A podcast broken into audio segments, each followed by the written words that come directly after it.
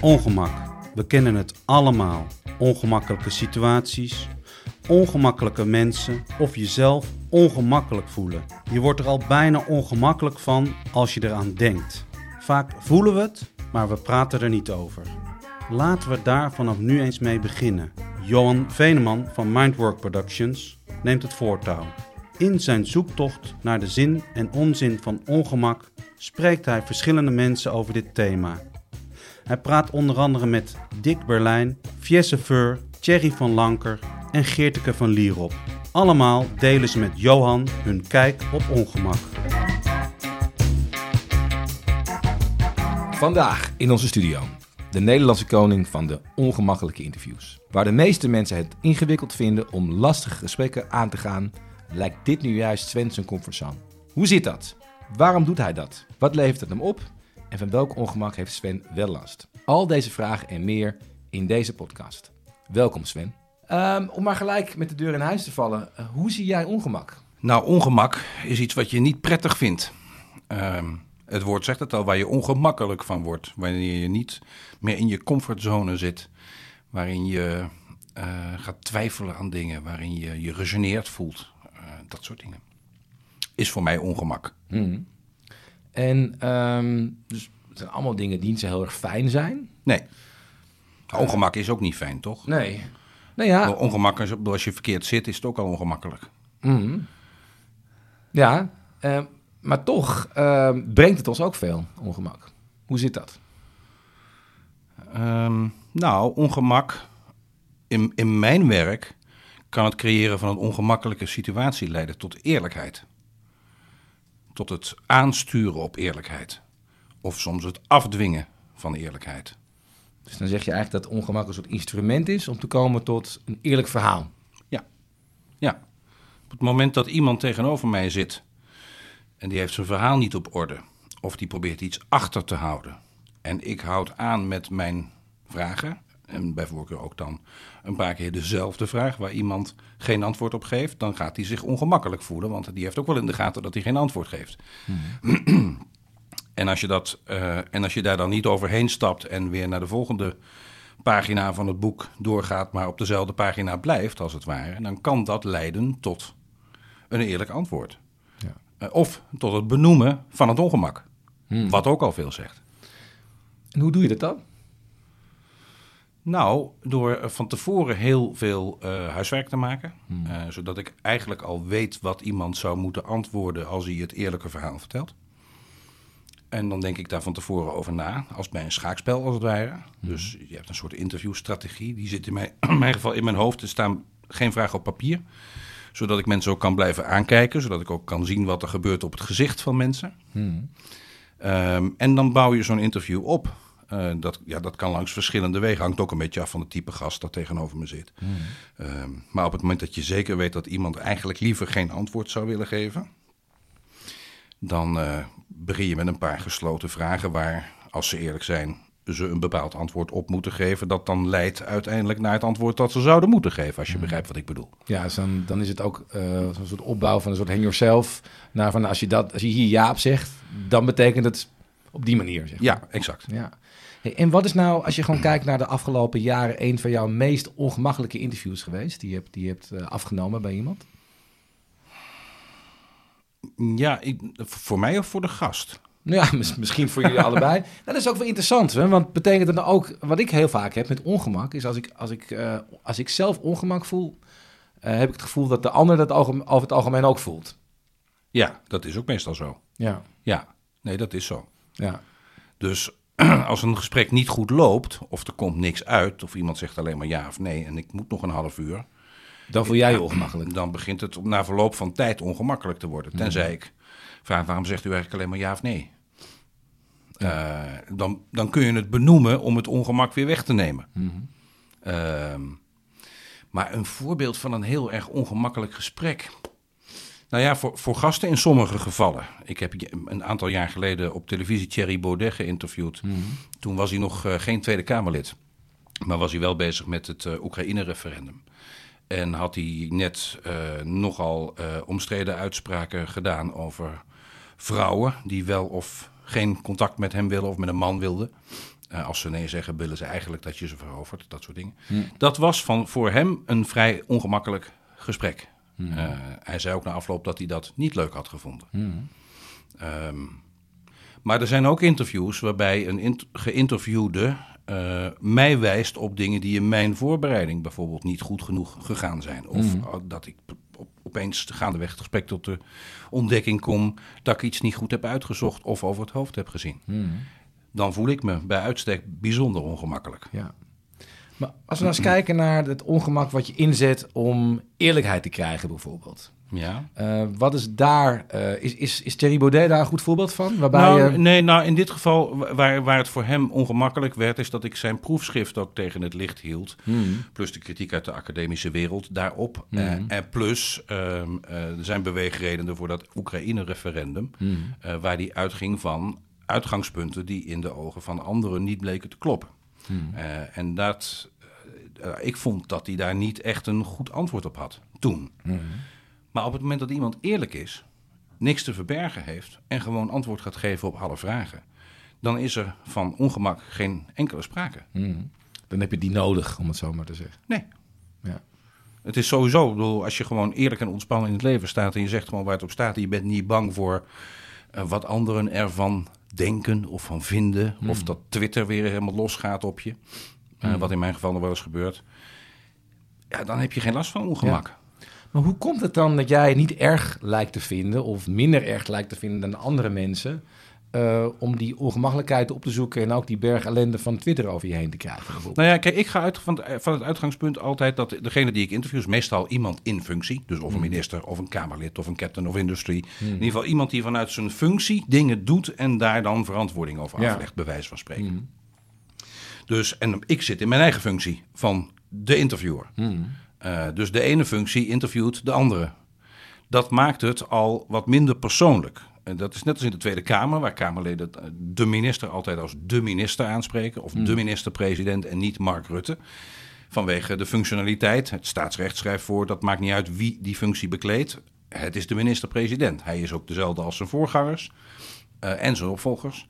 Eh, dat maakt het een zakelijker gesprek. Dus ik, ik, ik ga nooit onder de gordel. De- Onder de gordel gaan vind ik ongemakkelijk. Vind ik zelf ongemakkelijk. Vind ik niet zo prettig om te doen. Begrijp je? Eh, dus op het moment dat je daar in functie tegenover elkaar zit, eh, dan is voor mij dat ongemak helemaal weg. Want ik, ik word ingehuurd om daar de vragen te stellen. Ja. Ehm, waarbij voor mij geldt dat het mij niet zoveel uitmaakt of mensen mij daardoor leuk, aardig, sympathiek, likable, het woord van tegenwoordig vinden. Ik heb liever dat mensen het goed vinden wat ik doe. Ja. En denken, hè, hè, die vraagt eindelijk eens door. Niet zo sympathiek, maar hij vraagt tenminste wel door. Vind ik belangrijker. Ja. Dus het heeft ook te maken met wat je zegt. Het is eigenlijk een soort spel. eh, waarbij we met elkaar spelregels hebben afgesproken. En een van die spelregels is: we gaan niet onder de gordel. Nou, dat Eh, zijn mijn spelregels. ja, ja, ja. Dat, dat, dat, dat, dat geldt niet voor iedereen. Dat moet ook iedereen voor zichzelf weten. Ja. Maar die spelregels zijn ook wel bekend bij de mensen die bij jou aan tafel komen. Nou en tegenover je gaan zitten. Ja, ze kennen, ze kennen het programma natuurlijk. Ze kennen mijn manier van interviewen wel. Ja. Ze weten ook wel altijd dat het zakelijk is. Ja. Maar dat ik wel binnen dat zakelijke kader wel tot het gaatje va- ga. Althans, Ja. vaak. En waarom komen mensen dan nog steeds bij jou als ze dat weten? Omdat mensen ook uitgedaagd worden om beter te worden in hun antwoorden. Hmm. En omdat sommigen ook echt eh, oprecht vinden dat ze verantwoording moeten afleggen. Hmm. Of dat ze denken dat ze een goed verhaal te vertellen hebben. Of dat ze denken, die kritische vragen scherpt mijn boodschap alleen maar aan. Dan blijft mijn boodschap achter Hmm. bij degene die ik wil verleiden tot een stem in de stembus. Of tot, eh, tot het kopen van een product. Of eh, weet Hmm. ik wat. En wat drijft jou in jouw vak, in, in jouw rol die je hebt? De waarheid. De waarheid. Ik wil gewoon weten hoe het zit. En ik wil graag eh, dat als ik denk, het zit niet helemaal zo, of het is maar één kant van het verhaal, dat mensen ook bij het vertellen van dat verhaal eerlijk erkennen dat het maar één deel van het verhaal is, of dat het misschien toch hier en daar nog wel rammelt, of dat er niet goed genoeg over nagedacht is. Eh, eh, of eh, soms bijt ik mijn tanden ook stuk en is het gewoon een goed verhaal en kom ik er ook niet doorheen. En blijkt het gewoon een goed doordacht idee te zijn bijvoorbeeld. Ja. Kan ook. Uh, en dan, uh, dan word ik niet ongemakkelijk, want dat is, uh, ik hoef het gesprek niet te winnen. Ik toets alleen maar. Hmm. Ik toets de argumenten alleen maar. Dat is wat ik doe. Dus op het moment dat iemand een goed verhaal heeft, eerlijk is, dan is het voor geen van beide partijen ongemakkelijk. Hmm. Ja, het is ook dat ze ook wel weten wat jouw stijl is. Hè? Ik, bedoel, ik ken je al heel lang en ja. volgens mij is de stijl die, je die je hebt door de jaren heen misschien wel wat verfijnd, maar de, de manier van interviewen is door de jaren heen wel ongeveer hetzelfde, toch? Of niet? Min of meer wel, ja. ja. Ik ben altijd geïnspireerd geweest door mijn Britse collega's van okay. de, de onvolprezen BBC. Ja. ja. En, en hun manier van interviewen. Okay. Dus als je dan bijvoorbeeld kijkt naar zo'n, naar zo'n journalist die dan uh, Johnson uitnodigt om toch bij hem aan tafel te komen. Ja, Andrew, Andrew Neil. Ja, ik heb dat vroeger ook wel eens gedaan trouwens, toen Pim Fortuyn niet wilde komen op een gegeven moment. Heb ik hetzelfde gedaan. Hmm. En een lege stoel laten zien. Uh, maar dat, is, dat zie je bijna in Nederland niet meer omdat alles likable moet zijn. Hmm. En dus gemakkelijk. Ah, dus aan de ene kant heb je dus gemakkelijk en, um, en likable. En aan de andere kant heb je de waarheid, om het zo maar te zeggen. Ja, en de waarheid is soms ongemakkelijk. Hmm. Maar wel belangrijk. Ja. Het leven is niet gemakkelijk. Althans, vind ik niet altijd. Hmm. ik weet niet hoe het met jou zit, maar... nou ja, ik vind het heel leuk altijd. Ik vind het, het gaat over rozen. Nee, nee. Maar goed, de reden dat ik ook met dit, uh, met, de, met dit project ben gestart... is dat ik vind eigenlijk dat we te, ons te veel focussen op dat het gemakkelijk moet zijn. Ja. Dus vandaar dat ik ook denk, dan moet ik jou spreken... om te kijken van hoe hoe ga je dan dat, maar de dat kern, ongemak wel aan? Maar de kern der dingen is nooit gemakkelijk. Het is nooit gemakkelijk.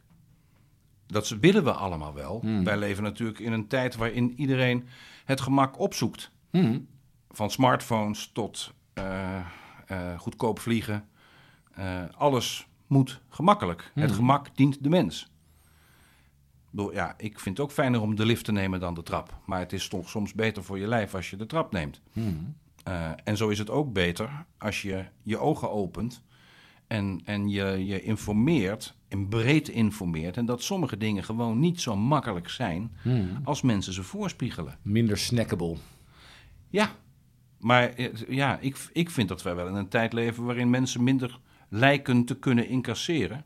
Hmm. Uh, terwijl ik aan de andere kant het idee heb dat ze soms meer moeten incasseren. Het is nogal een rommelige tijd wat dat betreft. Leg iets uit over dat, uh, dat minder incasseren en meer incasseren. Kan je daar een voorbeeld bij geven bijvoorbeeld? Nou, aan de ene kant hebben wij, uh, zodra er een minderheid opstaat die zich tekort gedaan voelt of beledigd voelt, meteen een grote maatschappelijke discussie, welke minderheid het dan ook is. Hmm. Of het mensen zijn die zich aan Zwarte Piet storen, of het mensen ter rechterzijde zijn die vinden dat ze niks meer mogen. Hmm. Uh, geen barbecue meer. Geen barbecue, niet, niet meer 130 rijden op de snelweg. Uh, dus dat, dat levert een raar soort spanning op in de samenleving, hmm. waarbij minderheid. Kijk, de, de, democratie is de stem van de meerderheid met inachtneming van het recht van de, hmm. van de minderheid. Tegenwoordig lijkt het soms een beetje door te slaan naar het andere, namelijk de stem van de minderheid, waarbij het recht van de meerderheid soms een beetje uit het oog wordt verloren. Maar is het ook niet zo dat um, mensen bij ongemak of bij ongemakkelijke situaties, ik noem maar wat, een agrariër zet, een, uh, uh, zet zijn tractor tegen een gemeentehuis uh, aan. En dan zie je ook dat er allerlei dingen beginnen te bewegen. Is het ook niet zo dat we ook op die manier ongemak uit de weg gaan en dan maar een beetje toegeven? Ja, maar we creëren tegelijkertijd dus ook ongemak bij degene die we niet vertrouwen. Hmm. Dus al die boeren en bouwers en leerkrachten en daarvoor de agenten die trokken allemaal naar het Malieveld om die politici ongemakkelijk te laten voelen. Kijk hmm. wat jullie ons aandoen. Hmm. Uh, en als je weet dat al die mensen ook, ook zich klem voelen in het leven en, ongemakkelijk voelen hmm. in, in, hun bestaan, uh, dan kan ik me daar wel iets bij voorstellen. Uh, of het allemaal feitelijk altijd klopt, wat ze roepen, dat is iets anders. En of het ongemak en het, de onvrede, ik weet niet of. Ja, onvrede uh, daar, daar, daar, schuilt ook een zeker ongemak in. Ja. Uh, maar je ziet nu dat allerlei vormen van onvrede zich ook niet meer via de instituties, maar via sociale media op een andere manier gaan organiseren. Hmm. En zo staan de, de duindorpers en, uh, en de mensen van Scheveningen die geen, geen nieuwjaarsvuur meer mogen maken, staan opeens hand in hand met de boeren te protesteren en willen ze distributiecentra van supermarkten blokkeren vlak voor de feestdagen. Oh, wow. Omdat ze geen kampvuur krijgen.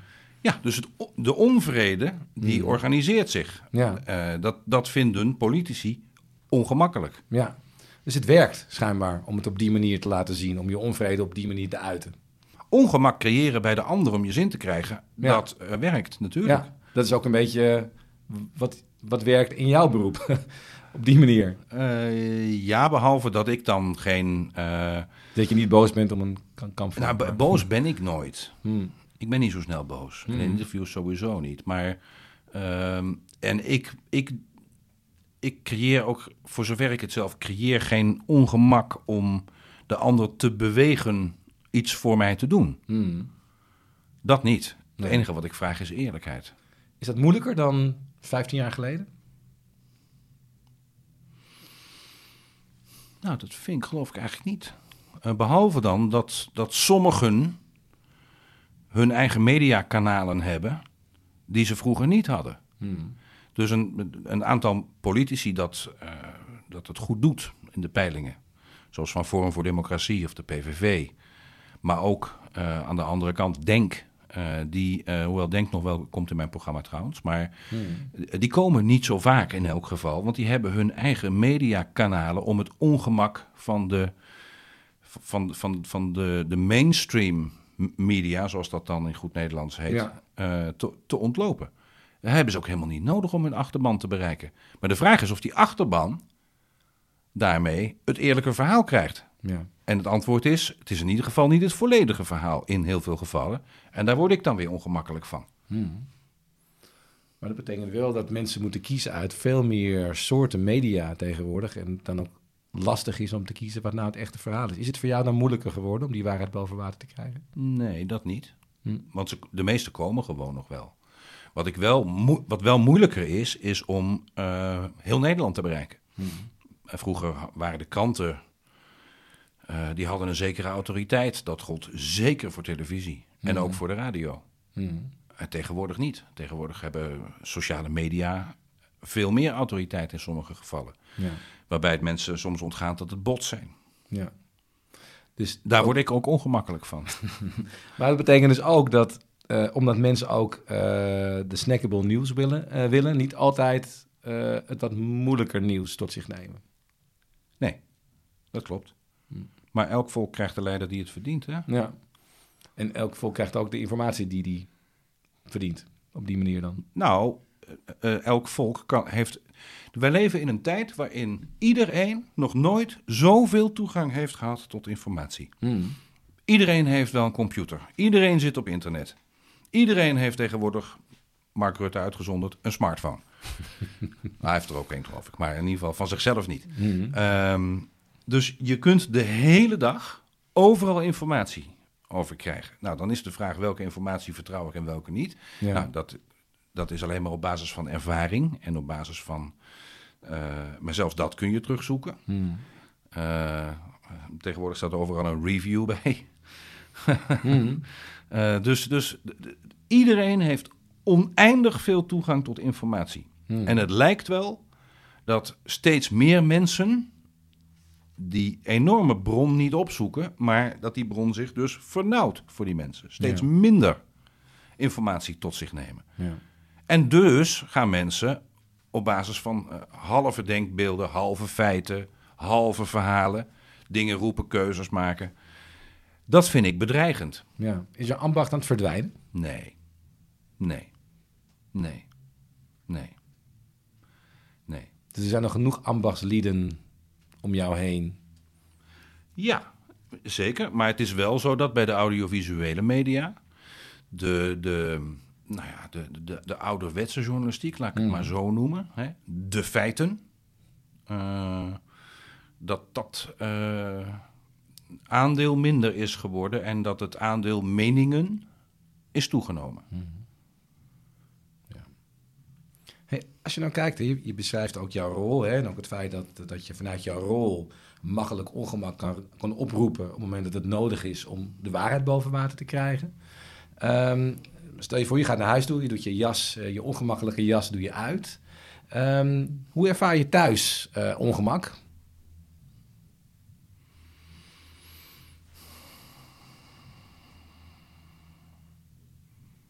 Maar als dingen stuk gaan. Als... dat, daar, kan ik, daar kan ik niet zo goed tegen. Dan word je, dan, ja, word je ongeduldig, ongemakkelijk van als dingen kapot gaan. Ja, want Ja. Dan, eh, dan moet je weer iets gaan repareren of oplossen. eh, terwijl je net had besloten om op de, de, de weinige vrije tijd die ik dan heb iets anders te gaan doen. Ja, nou ja, goed, ik bedoel meer eigenlijk ook van, eh, ik kan me voorstellen dat het, het, het ongemak wat je gemakkelijk aan kan gaan met, met mensen die je beroepshalve spreekt. Mhm. Heb je dezelfde stijl met de mensen, met de mensen om je heen? Nou, met mijn geliefde thuis heb ik geen, is er geen sprake van ongemak. Hoor. Nee? Nee. en met mijn kinderen ook niet. Nee, nee, Nee. nee. nee, Maar eh, feestjes vind ik heel ongemakkelijk. Hoezo? Ik vind grote gezelschappen ongemakkelijk. Daar moet je uit je comfortzone. Ja. Ja. En, wat, en wat is dat dan? Nou, ik word. Ik, word eh, ik, ik zie en hoor gewoon heel veel en sla veel op. Het zal wel een aandoening zijn. Eh, maar eh, ik, ben, ik, ik ben snel, wat dat betreft, snel overprikkeld, zal ik maar zeggen. Ehm, en van huis uit, van kinds af aan, was ik eigenlijk altijd toch best vrij verlegen. Dus het is makkelijker om in, eh, in mijn professionele hoedanigheid op mensen af te stappen dan, eh, dan, eh, dan privé. Eh, even nog los van het feit dat als ik op een feestje verschijn, dat iedereen van alles nog wat wil weten- over politiek, de publieke omroep en mijn werk. En dan sta ik weer over mijn werk te praten. Wat ik ook niet. ik bedoel, Ik hou van mijn werk. Ik vind het niet altijd even vervelend. Maar eh, op een feestje wil je soms ook iets anders. Namelijk, ik ben ook wel eens benieuwd naar anderen. Ja. Maar grote mensenmassa's vind ik, daar hou ik niet van. ja. Nee. Dus jij bent af en toe op een feestje de goochelaar waarvan mensen zeggen, "K- doe nog eens even dat trucje of zo. Nou, beetje, nou ja, ja. ja, een beetje zo, maar dan, Ja. dan over je mening. En dergelijke. ja, ja. ja. Nou ja, dat is wel grappig, hè? Want eh, volgens mij, wij kennen elkaar natuurlijk van heel lang geleden Ja. in, in, een, in een band. En ik herken al wel, wat je, ik herken heel erg wat je zegt. En mijn instrument was altijd om achter de, eh, me achter de piano te kunnen verstoppen. Ja, Dus ik zat achter een drumstel. Ja, Maar je, je allebei moet, een je moet door een hele ijzerwinkel heen voordat je bij het publiek komt dan. Ja, ja. ja. klopt. Ja. Ja. Dus was je nou meer de toeschouwer dan de participant, om het zo maar te zeggen? Nou, ik maakte wel veel herrie hoor, achter dat drumstel. Nee, dat Maar- is zeker zo. Dat deed ook, deed ook aardig hoor, trouwens. Maar, ja. maar eh, dank je, jij ook. Eh, maar Dat is een hele goede band toeschouwer- natuurlijk, ja. Ja, ik, nou, ik, ik, ik kijk graag, ja. Ik, ik beschouw graag. Hmm. Ja, ja, En heb, eh, wat je vertelt, hè, heb je dat al van, van jongs af aan? ja, ja, ja. Ik, toen ik een jongetje was, van nou, ik denk een jaar of zeven, acht of zo, toen wilde ik ook altijd het NOS-journaal zien. En ik had een, mijn vader, we leefden natuurlijk in de tijd voor smartphones en tablets. En, eh, dus die had gewoon nog een ouderwetse wereldkaart gekocht en boven mijn bed gehangen. En dan moest hij aan mij eh, voor het slapen gaan vertellen waar wat gebeurd was. In plaats van eh, Winnie de Pooh of... Ja. ja. Ik las laatst een heel mooi verhaal over jou. Oh, Het ging over het feit dat je 50 werd. ja, bijna. Eh, ehm, en ehm, dat, ehm, het verhaal ging over het feit dat jij al heel jong al best wel oud deed. Ehm, en wat- het verhaal ging eigenlijk over wat moet Sven nou als hij 50 wordt. Ja, ja, ik word alsmaar jonger. Ik ben geboren toen, ik ben geboren toen ik 41 was. Nee, ik... eh, nee, ja, ik heb altijd een beetje ja, oude, oude ziel. Of zo, ik weet niet. Eh, Ja. Zo, zo, noemen, zo noemen mensen dat geloof ik tegenwoordig. Ja. Maar een beetje ouderlijk was ik altijd, ja. Heel serieus. Nee, dat, dat, zo herken ik, eh, zo- zo- dat herken ik ook van vroeger. Dat je ook gewoon heel netjes in Colbert's en zo... eh, Ja, maar dat, dat- weet je, toen ik naar de school voor journalistiek ging, eh, toen was dat echt een ouderwetse linksbolwerk nog. Eh, en, daar werd, eh, en daar werd je echt ingepeperd dat als je niet in een versleten spijkerpak rondliep en eh, niet de hele dag aan een zwaar checkie liep te lurken, dat je het dan nooit zou maken in de journalistiek.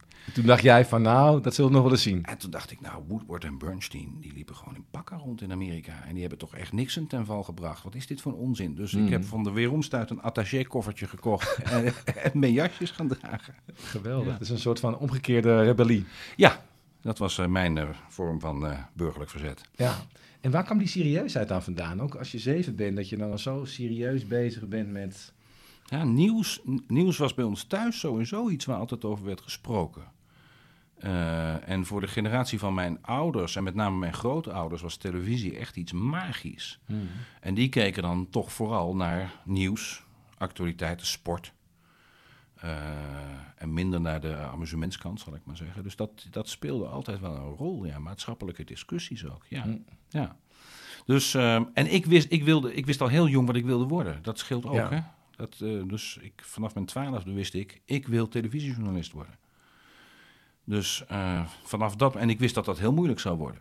Eh, dus mijn hele schoolperiode hebben mensen tegen mij gezegd: Ja, joh, ga nou gewoon. Je hebt de cijfers, ik deed VWO. Ga nou gewoon rechten studeren, word advocaat. Hm. Eh, dan heb je een goede boterham. eh, en, eh, en dan heb je aanzien. Maar ga Ja. alsjeblieft niet naar de school voor de journalistiek. Want je leidt jezelf op voor de werkloosheid. Maar ja, dat wilde ik heel graag. Ja, niet die werkloosheid. Maar ik wilde heel graag televisiejournalist Ja. worden. Ja, Het risico heb je genomen. Ja. ja. ja. Het is gelukt. Ja, maar wel met, je- moet heel hard werken. Het Mm. is alle kansen grijpen die je krijgt. Ja. Het geluk is met de ijverigen. Ja, ja. Hey, en als je nou kijkt naar de komende jaren, ehm, je zegt, hè, je begint, eh, je begint hè, een soort van eh, Benjamin Button, dus je, begint steeds, je, begint- je wordt steeds jonger, hè, nu? Ja, ja, ja, ja. Ehm, wat, ehm, als je nou kijkt naar jouw stijl, hou je die stijl? De komende, de komende jaren? Is, of ben je dat gewoon? Ik, dat ben ik gewoon. Ja. Je kan niet, je kan niet anders. Nee, het is, het is niet zo dat ik nou... Ik bedoel, het is niet zo als ik een heel persoonlijk interview met iemand moet maken. Stel een Mhm. slachtoffer van een of andere ramp of, eh, of een moeder die haar kind verloren is. Mhm. Dat ik, dan is, ga ik natuurlijk niet beginnen met had je niet beter op je kind kunnen letten. Hè? Nee. Eh, dus ik heb natuurlijk eh, in de afgelopen jaren heel vaak ook empathische interviews gemaakt. Mhm. Alleen ik ben mij gaan toeleggen op datgene wat er niet meer was. Ja. Waar, waarvan je ook vindt dat het, jou, dat het jouw plicht is eh, om ervoor te zorgen dat het meer naar boven komt. Ja. Dus betekent het eigenlijk dat je nog meer dit moet gaan doen de komende jaren? Als ik je zo beluister. Nou, ik hoop dit nog heel lang zo te kunnen blijven doen, ja. Mhm. Ja, en zeker naarmate het ook maatschappelijk en politiek steeds onrustiger wordt. Ja, is heel, bela- heel belangrijk. Ja. Ik, ik leef wel echt in een historisch besef in dat opzicht. En namelijk dat, dat, eh, dat klinkt ongelooflijk eh, eh, aanmatigend. Maar ik vind echt dat journalis- journalisten eh, ook een soort waak, waakhond van de democratie zijn. Mhm. En als die waakhonden er niet meer zijn, of ze, ze, ze- ze- ze- de tanden zijn eruit getrokken, of ze liggen ergens aan een ketting of gemuilkorfd, Mhm. dan kan het heel snel de verkeerde kant op gaan. Ja. Ja. Ja. Ongemakkelijk, hè? Ja, ja, nou nee. Ik vind het eigenlijk wel... eh, ik weet niet of het ongemakkelijk is, maar het is wel... Ik herken het wel. Het is Ja? hetzelfde als bij de advocatuur. Je moet er wel op blijven letten dat we, dat we genoeg mensen hebben die op blijven letten. Ja. Ehm, ik heb nog wel één vraag. En dat gaat ook over... Dus in je rol met je jas aan kan je dat ongemak goed, eh, goed aangaan. Want dat heeft een doel. Hè? Eh, wat je ook vertelt, een verlegen jongetje... wat dan wel lastige vragen stelt. Maar dat heeft ook een doel. Ehm, welke tips zou je aan mensen kunnen geven om... ehm, om ook in hun werk, misschien wel in hun privé... ook wat vaker dat ongemakkelijke gesprek aan te gaan... om de waarheid boven water te krijgen of iets voor elkaar te krijgen. Hoe, wat, is, wat is een tip die je zou kunnen geven aan mensen om dat, dat toch te doen? Nou ja, het e- het enige wat ik kan zeggen is: probeer je niet te veel aan te trekken wat anderen van je vinden. Ja. Dat is wel lastig, hè? In de, juist in deze tijd van likes en waarbij het nog nooit zo belangrijk is geweest wat mensen van je vinden en Ja, maar- je altijd wordt gemeten. Nou, en wat gebeurt er dan als je geen likes krijgt? Of als je duimen naar beneden krijgt? Of als mensen je afmaken op Twitter? Even los van, van bedreigingen, dat is een ander verhaal. Ja. Maar, en dan? Ik, ik zit niet meer op Twitter. Ja, ik heb nog wel een account, maar ik doe er nooit meer wat op. ja. Want het, het grenst aan zelfhaat om dat allemaal te gaan zitten Nou ja, het is wel interessant, want ik, ik ga op een heleboel jonge mensen die ook wel heel erg bang zijn voor de schaamte die, die het met zich meebrengt als ze, als, als ze belachelijk worden gemaakt, bijvoorbeeld. Ik heb het gevoel dat de schaamte die eh, jonge mensen nu voelen veel groter is dan de schaamte die wij voelden. Dus in ieder geval de sociale schaamte die wij voelden toen wij jonger waren. Ja, nou, maatschappelijke druk gaat op een andere manier, denk Mhm. ik. En is voor jongeren wel heel groot af en toe. Ja. Ook door die sociale media. Ja, nee, want we, we, we, we- Maar we de- zijn dus constant vergelijken. We vergelijken natuurlijk nooit naar beneden, maar altijd naar boven. Ja, maar ik heb... Mijn kinderen zijn in de tienerleeftijd. Mhm. En ik merk bij, eh, bij die groep dat de belangstelling voor die sociale media echt hand over hand afneemt. Grappig. Instagram nog wel een beetje, Mhm. Twitter niet. Facebook vinden ze niet meer interessant. Twitter is gewoon voor eh, Oude mensen. oude, zure mensen. Ja, Ja. oude zure mensen, ja. Oké, maar wat, wat zeg je bijvoorbeeld tegen je kinderen? Wat ik tegen... Nou, ja. In het kader van... van Nou, laat- bedoel, kinderen worden wel eens gepest op school, bijvoorbeeld. Mhm. Eh, en op het moment dat ze doorkrijgen dat als ze daar niet vatbaar voor zijn, dat ze dus niet de reactie geven die die treiteraars willen, maar daarboven staan, op het moment dat ze dat lukt, dan maken ze een enorme sprong in hun eh, persoonlijkheidsgroei. En dan zijn ze voor die etterbakken soort onaantastbaar geworden. En minder interessant. En dus minder interessant Ja. en dus vrijer. Ja. Weet je, joh. Maar het lijkt me wel lastig als je als ouder... Ik bedoel, ik zie het nu ook. Ik vind het wel, ik vind het wel ingewikkeld. Als mijn kinderen thuiskomen met... Ik word gepest en eh, ik vind het ingewikkeld. eh, heel lastig om op mijn handen te blijven zitten wat dat betreft. Ja, maar als het een serieuze kwestie is, moet je ook niet op je Mhm. handen. Dan moet je zorgen dat die school wat doet. Ja. En als die school niet wat doet, dan moet je zorgen dat er iets anders gebeurt. Hmm. Ja. Maar, maar wat je zegt is, ik, ik adviseer mijn kinderen om eh erboven te staan en er niet al te veel van ja, aan maar te dat is, kijk, luister, als kinderen jong zijn, kunnen ze dat natuurlijk niet Mhm. altijd zelf. Maar dan, eh, da- en daar komt weer het volgende ongemak, namelijk de, eh, leerkrachten op Mhm. scholen, die dan in, het alleen maar hebben over inclusiviteit en over verbinding en, en dat soort modieuze geneuzel. Mhm. Die dan conflicten uit de weg gaan. Want die denken, ja, wij twee vechten hebben twee schuld. En ja, we moeten toch ook met de moeilijke situatie van die pester heeft het slecht thuis. Mhm. Ja, eh, als er geen normen meer worden gesteld, dan kan zo'n gepest kind dat natuurlijk ook niet meer in zijn eentje. Ja. Dus je kan het niet in je eentje. Je hebt daar de hulp van anderen voor nodig. Mhm. Ja. Maar de bottom line is wel, zorg ervoor dat je je niet al te veel daarvan aantrekt. Nou, ik heb, ik heb zoveel karrevrachten stront over me uitgereden gekregen, Mhm. eh, dat het me echt niet meer raakt. Nee, je hebt een olifantenhuid gekregen. Ja, maar ja. Eh, ja. Hier in Amsterdam zeggen ze toch... Ze, ze kunnen beter over je fiets lullen dan... Andersom, zeg maar. Ja. Is er dan nog wel iets wat je wel kan raken? Ja, ik ben, ik ben niet ongevoelig. Ik bedoel, ik ben, ik, integendeel zelfs. Mhm. Ik, ben, ik ben best gevoelig. Ja. Eh, nee, natuurlijk. En de, ja, de, standaard antwoorden zijn altijd onrecht en al dat soort dingen. Mhm. Eh, maar er zijn heel veel dingen die mij kunnen raken, natuurlijk. Maar dat, dat is vaak op het microniveau. Als je, als, je, als je echt geëmotioneerd raakt over... Dat is ook niet op je werk, maar misschien ook meer thuis bijvoorbeeld. Ja, maar ook, in mijn, ook, ook dingen die in mijn werk voorbij komen. Daar kan ik me soms ook enorm over opwinden. Of, of zelfs... eh, maar maar dat, dat zijn dan meestal de, de kleine voorbeelden bij het grotere verhaal. Mhm. Kan, kan je daar een voorbeeld van geven? Ehm, nou ja, die zijn legio. Van slachtoffers van uithuwelijking tot, tot, eh, tot, tot, kinderen die, die geen Sinterklaas cadeautje kunnen krijgen omdat hun ouders te weinig geld hebben. Eh, dat soort dingen raakt mij. Natuurlijk Mhm. raakt me dat. Eh, en, bol- en privé raakt mij, raken mij dezelfde dingen als ieder ander. Als het Mhm.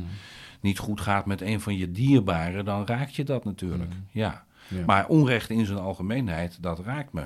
Ja. Eh, doelbewust onrecht wint mij op, in negatieve zin, voor de Mhm. duidelijkheid. Word, daar word ik narig van. Goed dat je het even zegt. Ja, ja, ja, ja. voordat daar weer rare beelden over zijn. Krijg je dat weer, ja. Ja. Ja, dus eh, ja, ja. Nee, ik ben, ik ben eh, sta Ja. niet ongevoelig in het leven. Nou, dat is wel goed, hè? Want wat je ook zou kunnen hebben is dat ehm, als, je, als je ook de tip geeft van, van ja, hè, laat je niet door raken, dan kan je ook wat, wat afsluiten. En dan kan het ook zijn dat je gewoon heel erg cynisch wordt en je door niks meer laat raken.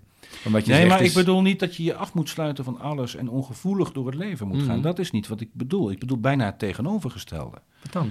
Namelijk, als je, als, het je, als je zoveel van jezelf houdt, en dan bedoel ik dat niet in de narcistische manier, Mhm. maar gewoon zoveel om jezelf geeft om wie je bent, eh, eh, dan, eh, dan, dan maakt het toch minder uit wat anderen daarvan denken.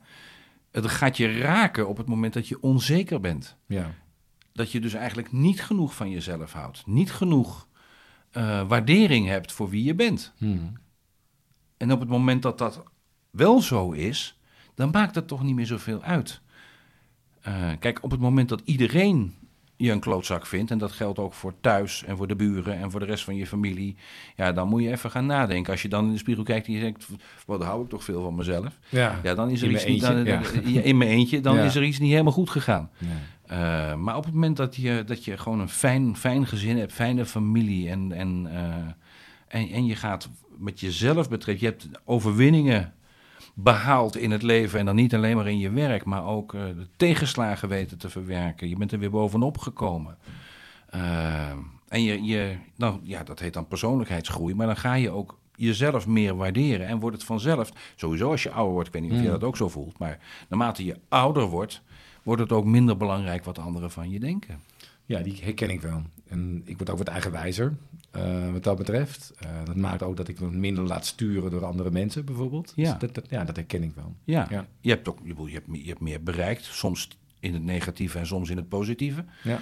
Dus je hebt ook minder te verliezen misschien, maar... Nou ja, en ik, ik merk ook wel dat ik dus juist, als ik nou kijk naar mijn leven... dat ik juist dingen geleerd heb van de dingen die ingewikkeld waren. En niet alleen maar van de dingen die heel gemakkelijk gingen. Nee, van gemak leer je niks. Nee. Mensen die nooit tegenslagen hebben gehad, zijn over het algemeen hele oppervlakkige, oninteressante mensen. Ja. Hey, in het kader van sturen, ik, ik zag wel nog een seintje hier van rechts van uh, onze Bert dat we zo langzaam moeten af, uh, afronden. En we hebben voor iedereen uh, die aan onze podcasttafel aanschuift, nemen we een pot agurken mee. Ja, dankjewel. Een spreek hier om de hoek. Het is een soort Cactus, cactus van Van Gogh. We hebben dan, een beetje gezocht. Maar ja, dan uh, in, ja. zuur, in zure water. Nou ja, het gaat ook een beetje over ongemak. Hè? Ik bedoel, het is, uh, ze zijn uh, goed te eten, maar ze zijn wel een beetje zuur ook. Dus, maar een zuurtje hoort bij goed gerecht. Ja, nou ja, goed. Dat, is, dat, is een, dat vind ik een goede uitspraak. Dus, bij een goed interview ook trouwens. Nou, oké. Okay. Dan zijn we rond. Dankjewel. Alsjeblieft. Dit was Ongemak dient de mens. Deze podcast werd gepresenteerd door Johan Veneman, een van de oprichters van Mind Work Productions. Bedankt voor het luisteren en vergeet vooral niet ons een rating te geven op je favoriete podcastplatform.